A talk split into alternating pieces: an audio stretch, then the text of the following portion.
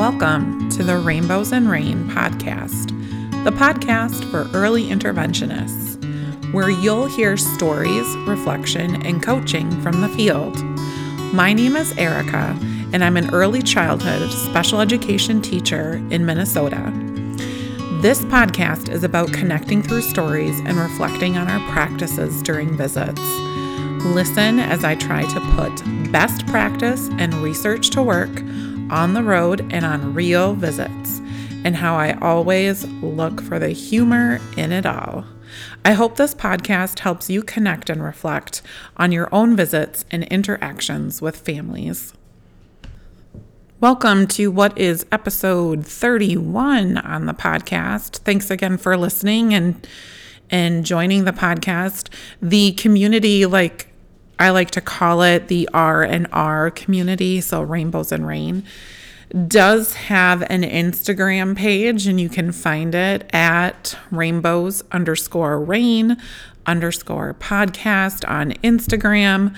Please feel free to send your thoughts, ideas, comments on episodes are on there and other things that I might throw up on there. So check it out. I'm trying to get more comfortable with the video aspect of things.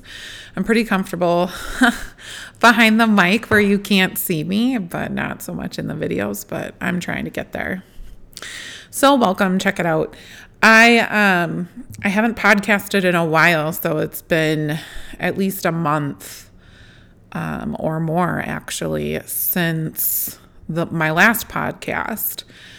And so I've just been busy doing visits and on the road like you guys.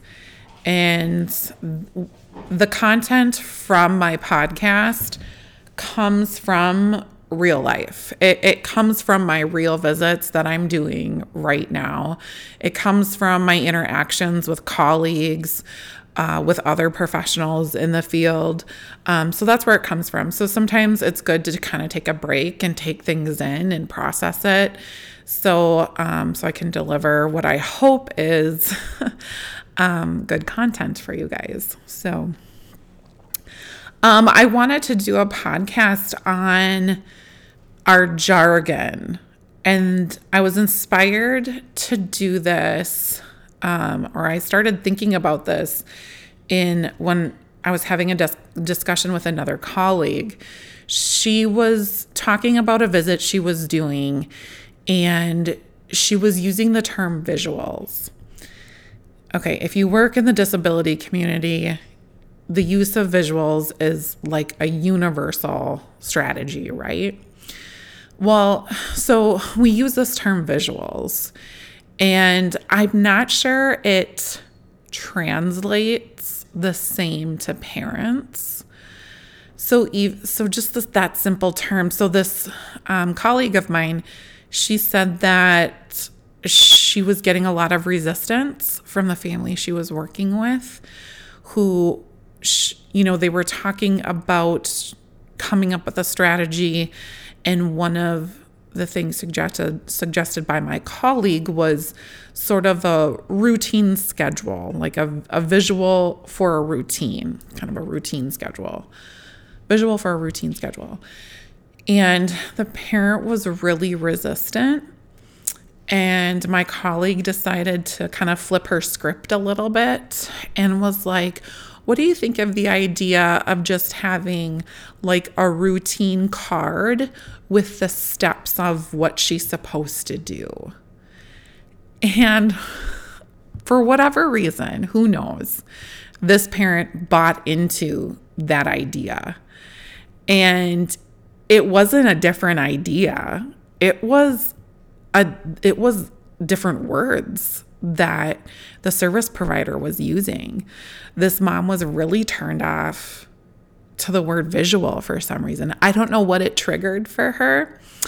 Um, but for whatever reason, um, my colleague is like, I'm going to start using that word, I guess, routine cards, she called them. I'm like, hey, whatever, whatever works, whatever gets the message across or gets that buy in for parents to to try something. So I've been noticed so I've been really trying to be conscious of the language I use with families too.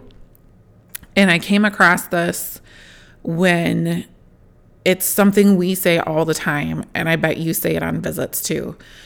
When you're talking about communication and working with toddlers and things like that, especially ones that are having difficulty initiating communication, you have to sort of manipulate a situation where you create an opportunity to communicate. I've seen handouts on this. I've I've said this phrase myself, you need to create an opportunity, create an opportunity. And I got to kind of thinking like I don't know if that again translate what I really want it to. And it almost sounds like more work than what you think it is. Create an opportunity. What does that mean? What do I need? What do I need to do? So I started taking that phrase apart and I told a parent, I said, you need to find a moment or catch the moment when your child can tell you what they want or what they need. So seize that moment, take that moment, um, create a moment where you know they're asking for you to open that, but you know they're they're not initiating with you or here's your here's your chance to model or have them imitate so it sounds really simple, like it sounds kind of silly, like, oh, why should that matter? But I think it does matter because I think parents overthink things a lot. At least that's been my experience. Like, what toys do you suggest? Or, like, what should we do for this? Or what should we do for that? It's like, you don't need anything fancy. Like, communication happens all the time intervention can happen at any time with anything, anywhere. So, you know, find a moment, create a moment, use that thing, you know, whatever it is. And um, so, anyways, I think it matters the language and the jargon we use with parents. And I kind of challenge you to think about those common phrases you constantly use with families and is it translating the same um, funny story i had a pt um, tell a story once where she kept talking about gross motor skills gross motor gross motor gross motor this and gross motor that and blah blah blah blah blah at the end of the conversation with the parent the dad said to the PT, every time you say gross motor, I think of a really dirty engine. so, again, like motor skills or physical skills or like whatever the word is, sometimes we really need to pull back on some of that even everyday jargon. We can get really caught up in, in jargon in our field but we almost need to kind of pull back on the everyday jargon so parents can understand buying in um, to what we're trying to explain or do. A professional growth goal of mine this year is to write better IFSP outcomes. And if um, if you're listening and you're not from the United States, um, IFSP is just the document we have, the plan we have for families um, that document goals and services and things like that for children under three years old.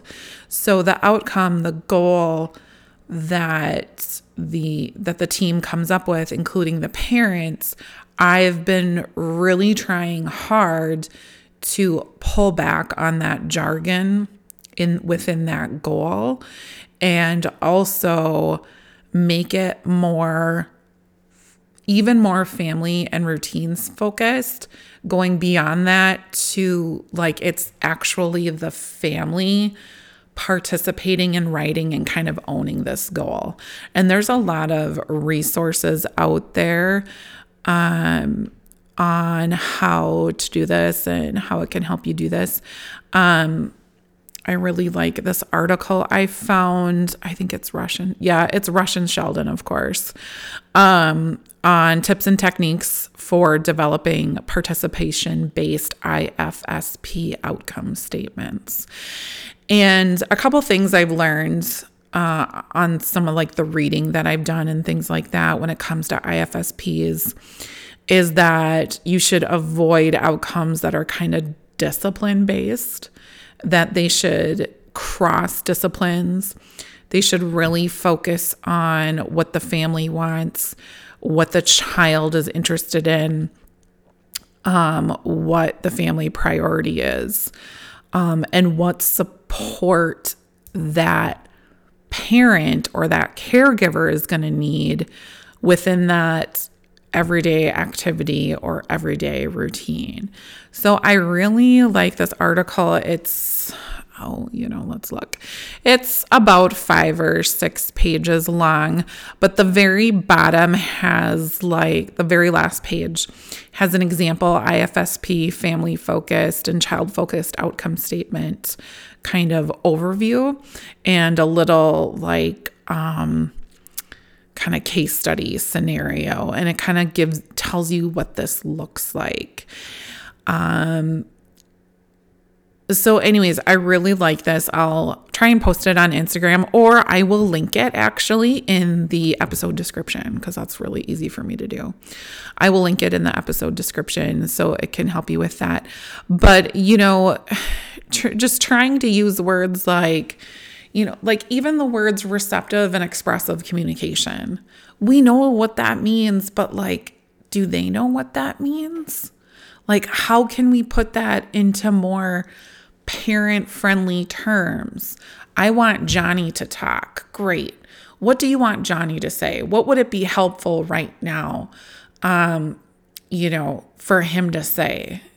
You know, and have that parent come up with that word. Okay, well, when does jo- when do you think it would be good for Johnny to say that? Or, you know, I want Johnny to be able to say out or all done because he's he keeps throwing his plate or his bowl or whatever from the high chair. Like I'm really getting sick of all this throwing. He's throwing his cup, he's throwing his fork, you know, instead of like communicating in some other way that he's all done. Like if you could help me with that, I would love it. Okay, so now you have like a family that's vested into like a goal. Like, great, let's get Johnny to communicate that he's all done. And if Johnny is working on fine motor too, like, what else can we sneak into that routine? Can he give the plate? Or, you know, does he need to work on taking bites too? So, like, maybe it's a successful, just a successful mealtime routine. You know, maybe it's not just the throwing that's the problem. Maybe there are other things that just happens to be the biggest problem. And if parents are going to like be in that routine and working on it hard, then let's like let's capitalize on that. Let's let's go with that. What else can we do? I'm going to wrap it up here, but thanks for tuning in and thanks for listening. If you enjoyed this podcast, please like, rate, review, whatever it is. Um, that just helps put the podcast in front of more people. Check it out on Instagram. Uh, share it with people in your community that you know is doing the work that you're doing. If you're doing home visiting, if you're working with children and families with disabilities um, in the home setting or community settings, please share it with them. And I hope you tune in again to another episode of Rainbows and Rain.